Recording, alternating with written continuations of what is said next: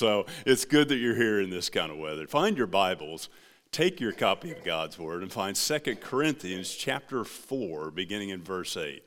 2 Corinthians chapter 4, beginning in verse 8. Today, we start a three part series entitled Hurting on the Way to Heaven.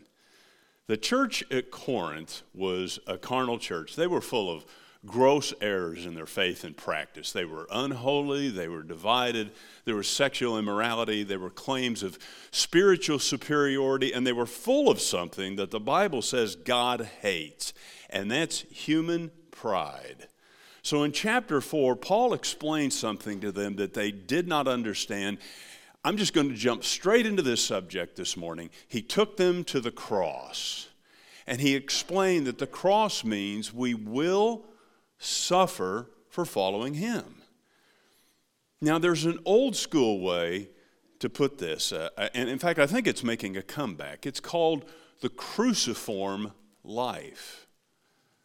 The cruciform life simply means we're to die to self and live for Jesus. We're to put away all sin, any sin, every sin, and make our lives cross shaped. Now, why the cross? Well, if you go all the way back to Genesis chapter 3, Adam and Eve sinned, and God shed the blood of an animal to clothe them. And from that moment forward, mankind learned that a blood offering was necessary to cover sin. So as you go through the Old Testament, you see animals relentlessly being slaughtered. There is, in a sense, a perpetual sea of blood in the Old Testament. God was teaching humanity that sin leads to death and that the shedding of blood is necessary for the forgiveness of sins. It all pointed to the one whose blood would be shed once for all so that our sins could be forgiven. Now, there is no more blood sacrifice today. Jesus' death was the sacrifice given once for all for the forgiveness of sins. He paid for sin on the cross. So the cross is central to this book, it's central to our lives. Jesus told us we're to take up the cross daily. It's a cruciform life. And there's something about the cruciform life that cannot be avoided. It means we will suffer for Jesus' name, and many of you today are doing exactly that. Now, before we keep going, we have to say that there are sermons that almost make it sound as if the harder your life is, the happier you should be. You know, your dog died, your house burned, you lost your job, but you're a believer, so smile. Or there's the teaching that life is a bubble bath. And if you're suffering, just speak words of blessing into your life and believe it and it will happen. And if it doesn't happen, it's because your faith is weak. Well, that's not in this Bible, and we don't live in that world. Now, the truth is, you can live above your circumstances, but you can't live apart from your circumstances. And I know that some of you are more beaten up than you could possibly have imagined would ever happen to you. If you belong to this fellowship of suffering, know that you're in good company. The Bible says the Lord Jesus was a man of sorrows, that he was acquainted with grief. He walked in the dark valley of Gethsemane knowing this world hated him and his friends would abandon him. He came and blessed the world, and in return, he was criticized, vilified, publicly humiliated, nailed to a cross, and killed. That's the fellowship of the suffering are you in that fellowship this morning? Paul was a charter member. He lived this cruciform life. He never flinched from it, and he died because of it. So, the question we want to answer is how do we advance in this life while living this cruciform life without letting the pain of life just absolutely derail us? That's what we want to look at this morning. 2 Corinthians chapter 4. Look with me in verse 8. The Bible says, and we're breaking into the middle of a sentence.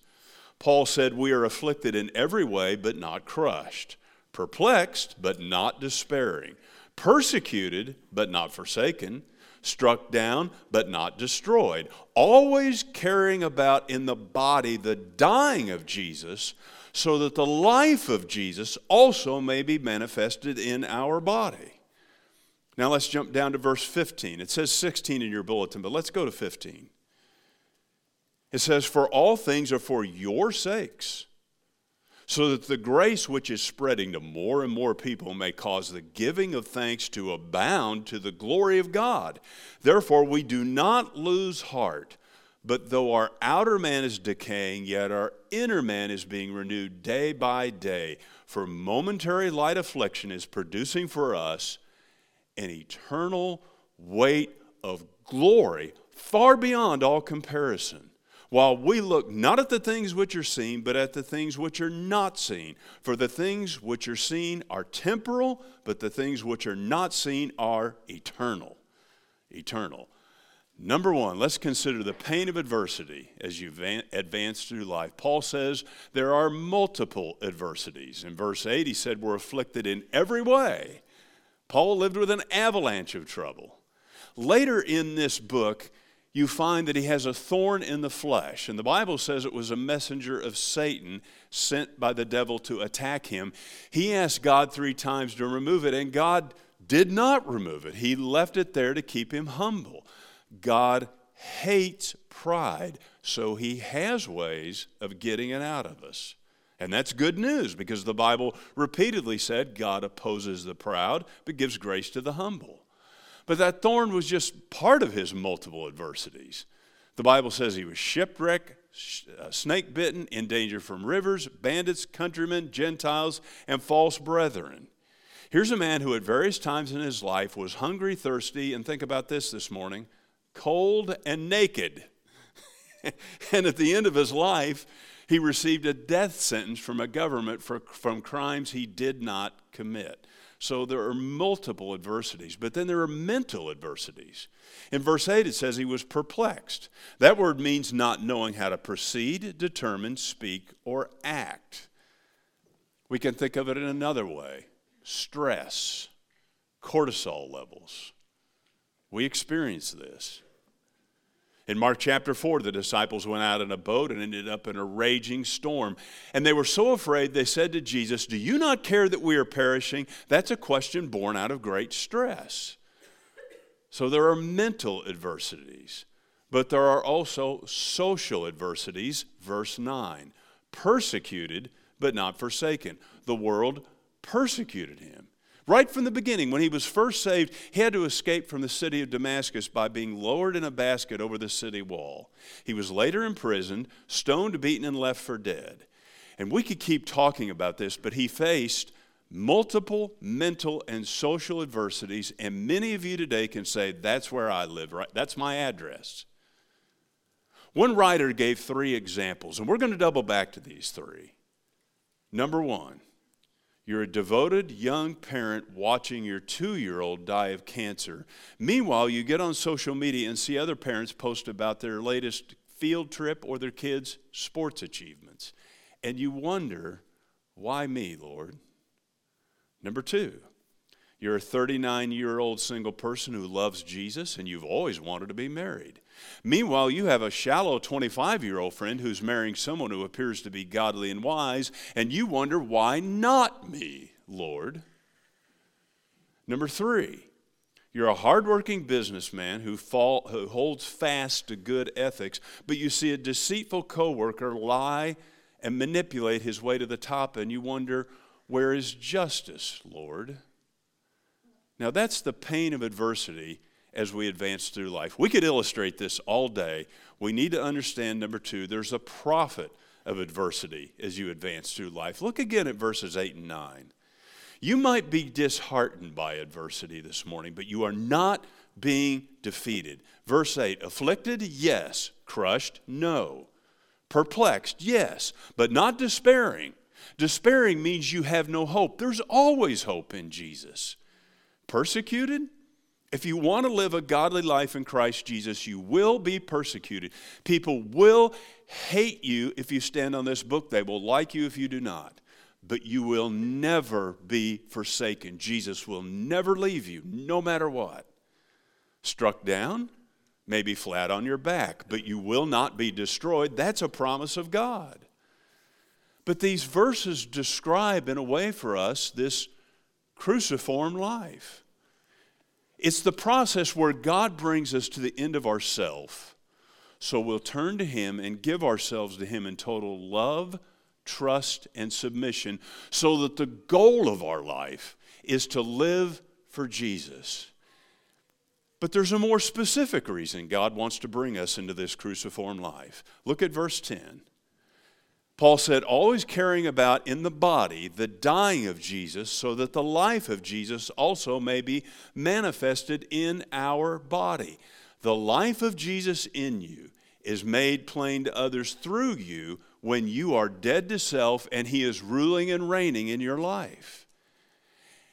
Therefore, God has to do a deep and permanent work in us before he will do his eternal work through us. And this process, it is something no book, no class can teach you. Now, why does God have to do this in order to manifest his life through us? And the reason is the cruciform life destroys our pride, it turns it to dust. It brings us into a posture of humility. It creates in us a teachable spirit. We become more pa- compassionate toward other people, but it does something far more powerful than anything we've mentioned so far. I want you to think about the power of the atom, A T O M. For all of human history, mankind had the most explosive power in the universe, but for most of human history, it was unknown. Once the atom was split, an indescribable amount of energy was released, but first it had to be split. You can take that analogy and apply it to us. We have to be split, we have to be broken. You have the resurrection life of Jesus in you, but his life will be invisible as long as you function in your own strength. Once the cross breaks us of self, that's when his life is made manifest, visible to other people. And every Christian will be brought into this cruciform life at some point. The question is twofold. It's very important. Will you recognize it when it's happening? And will you submit to it as God's will for your life? If you don't understand God and His ways, you'll be shattered when you experience pain, adversity, discouragement, and unsolvable problems. You begin to question God doubt his love, grow angry, bitter, detached, touchy, or you'll just simply give up.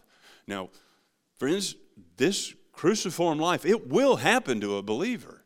So it's very important that you recognize it, trust God through it, and see God's purposes for it. Now, we could put all this a different way. Instead of calling it the cruciform life, we could just call it pruning. Jesus said, Every branch that bears fruit, he prunes it so that it may bear more fruit. Well, what's pruning? You take something and you cut it, you take, snap it off.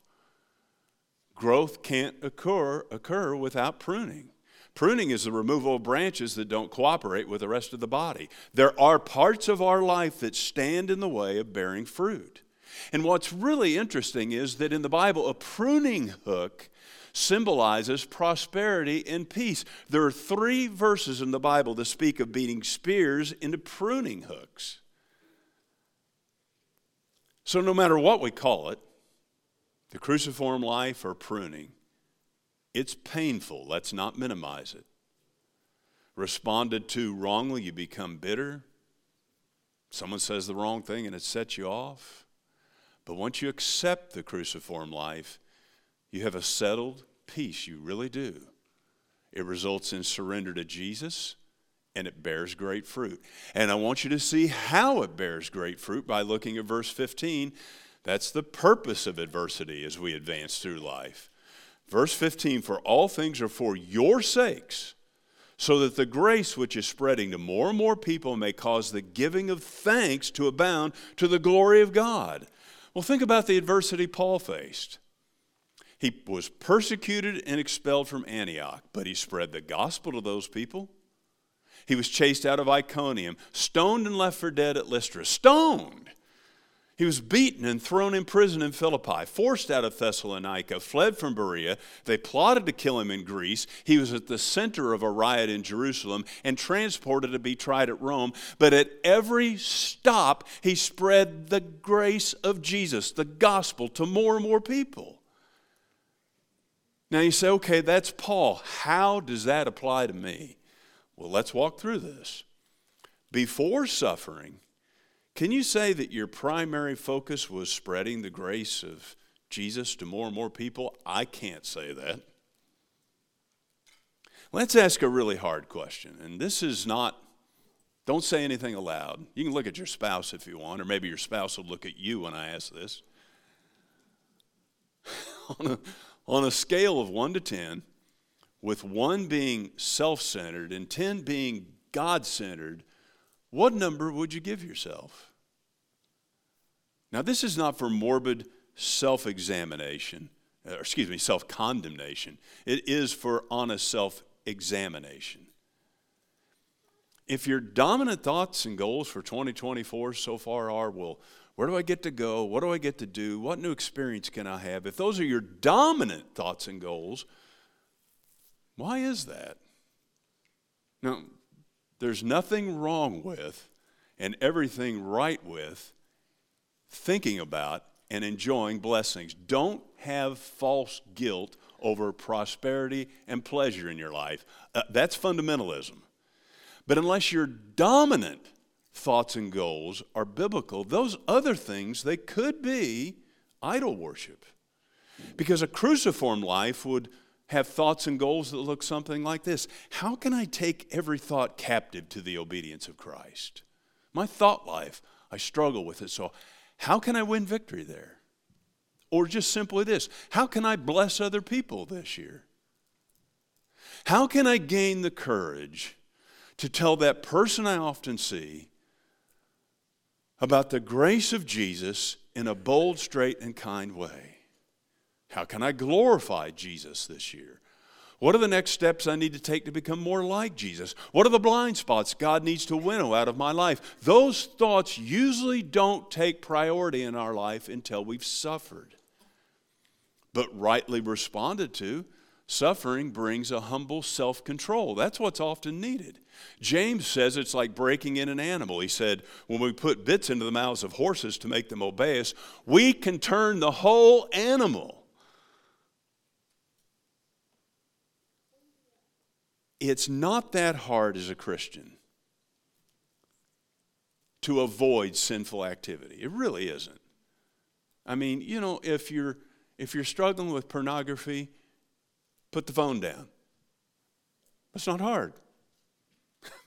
just give to give an example.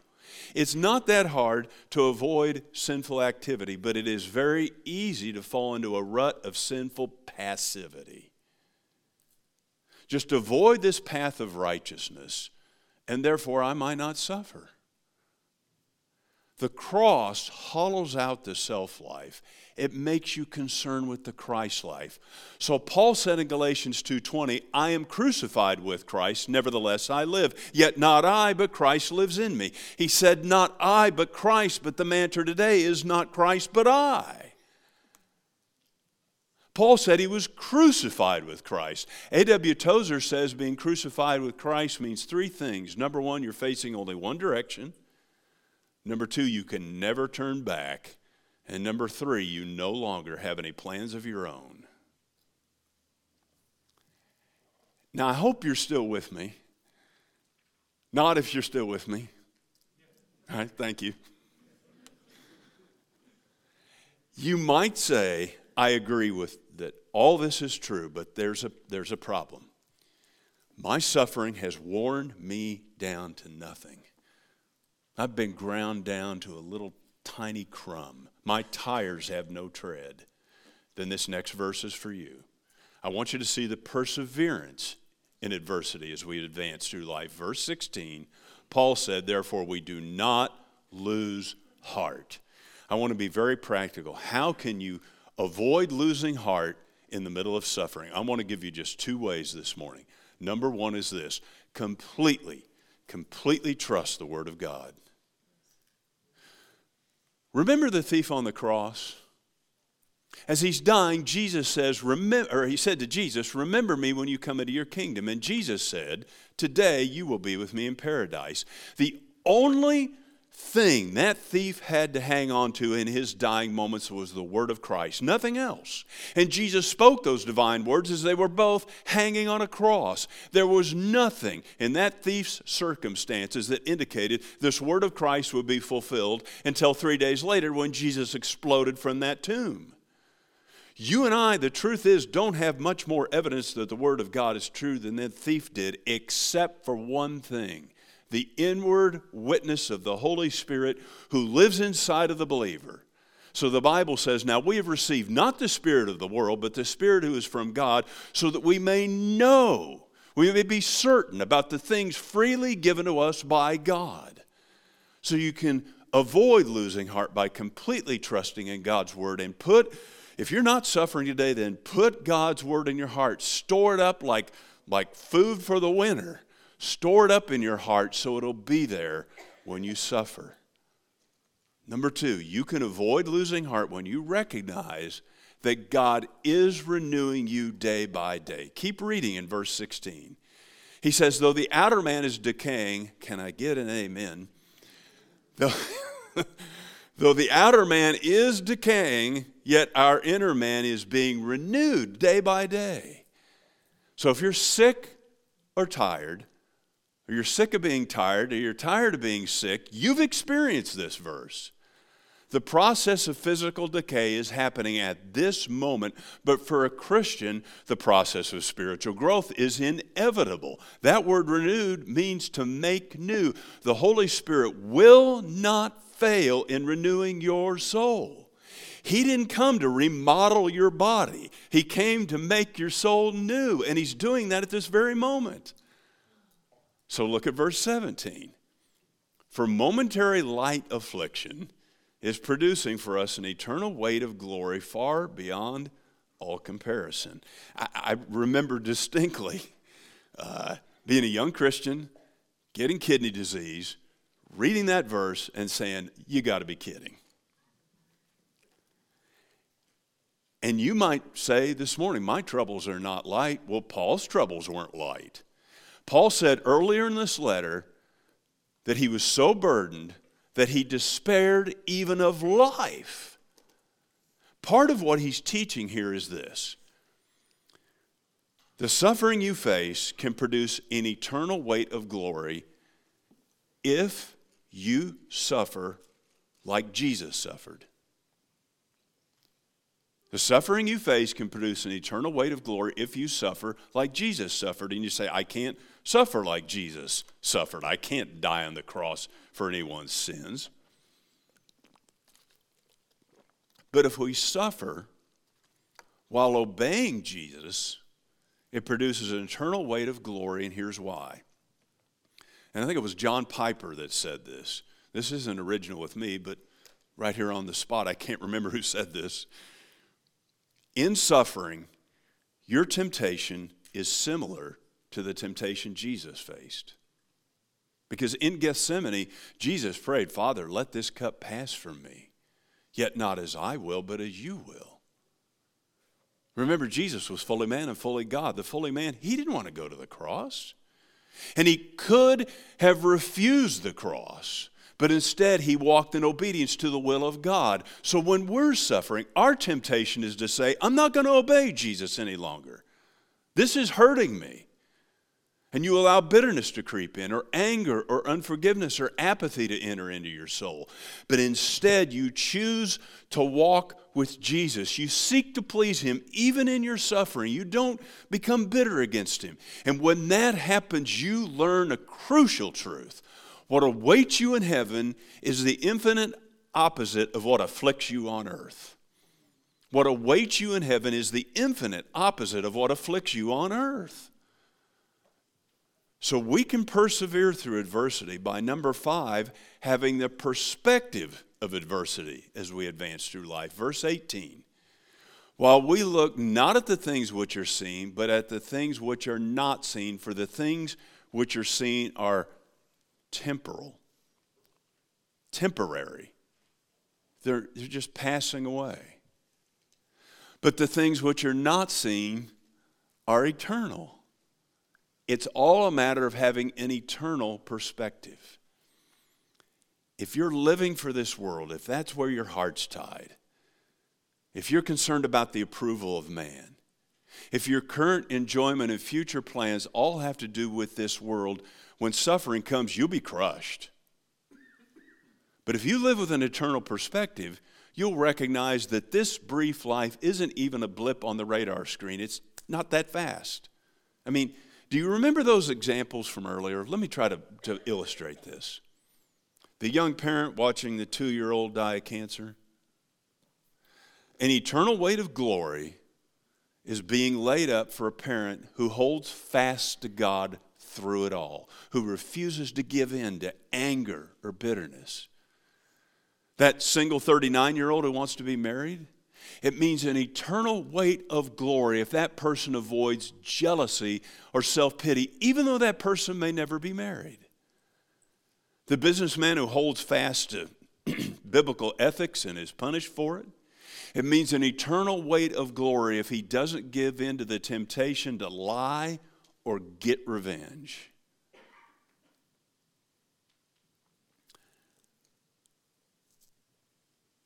So here's the message we need to hear in suffering Your life is beautiful, your life is sacred,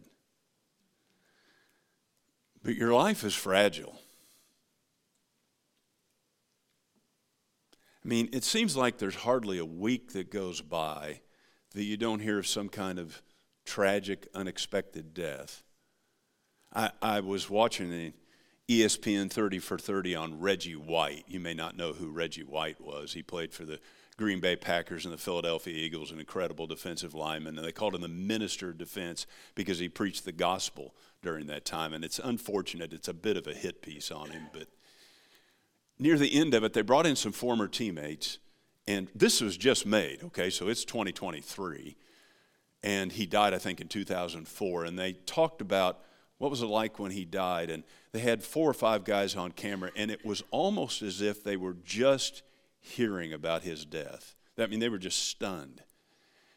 And I couldn't help but get the impression as I watched that. I was on the treadmill, but um, I couldn't help but get the impression as I watched that that they thought, death never comes.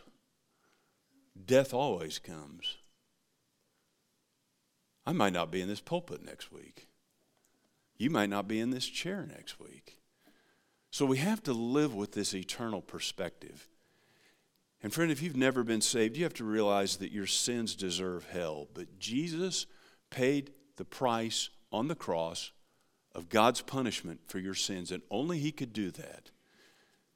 And as a result, He lays claim to our life as our master. He's, he's not a bumper sticker, He's not a co pilot, He's Lord.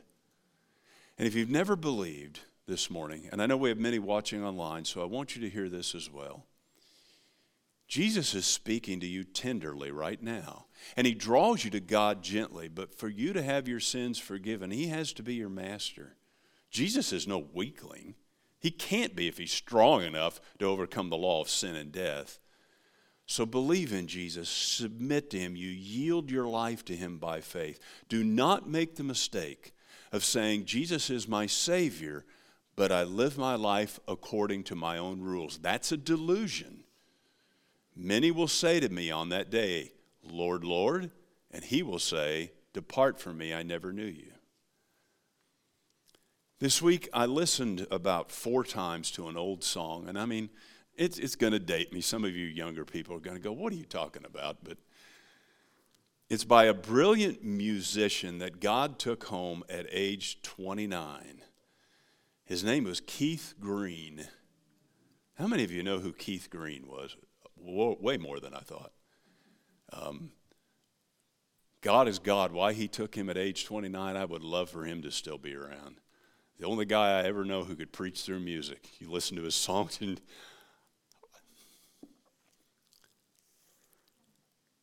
I listened to the uh, Prodigal Son Suite, if you're familiar with that. It's a 12 minute long song. I listened to that coming back from uh, St. Luke's on Monday, and I've got tears in my eyes.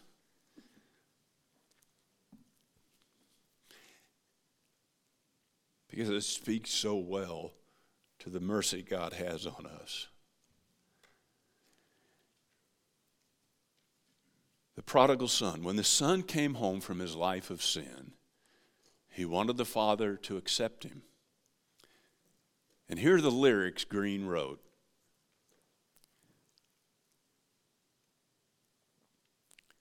He said, Father, I've sinned. Heaven's ashamed. I'm no longer worthy to be called, or excuse me, I'm no longer worthy to wear your name. But I've learned that my home is right where you are. So, so Father, please take me in. I've learned that my home is right where you are. So, Father, take me in. Those words are for you if you've never been saved. Give your life to Him, believe upon Him. If you have been saved, but you've drifted, you say, you know what, I've not, I'm not lived this cruciform life. I've been, I know Jesus, but I've been living life for myself. Those words are for you. I've learned that my home is right where you are. So, Father, please take me in. And He will. He will receive you, He will save you, He will change you, He will forgive you. Whatever the situation is, come to Him. And despite any suffering that you might face, you can rest secure this morning in the truth that all that He has will be shared in glory with you. Let's go to the Lord in prayer. Father, thank you.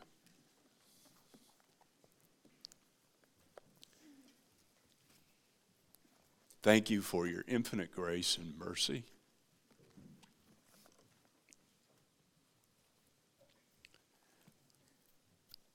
I'm so very aware that my own sins make me deserve hell, but that's not what you give me, and that's not what you give anyone who comes to you.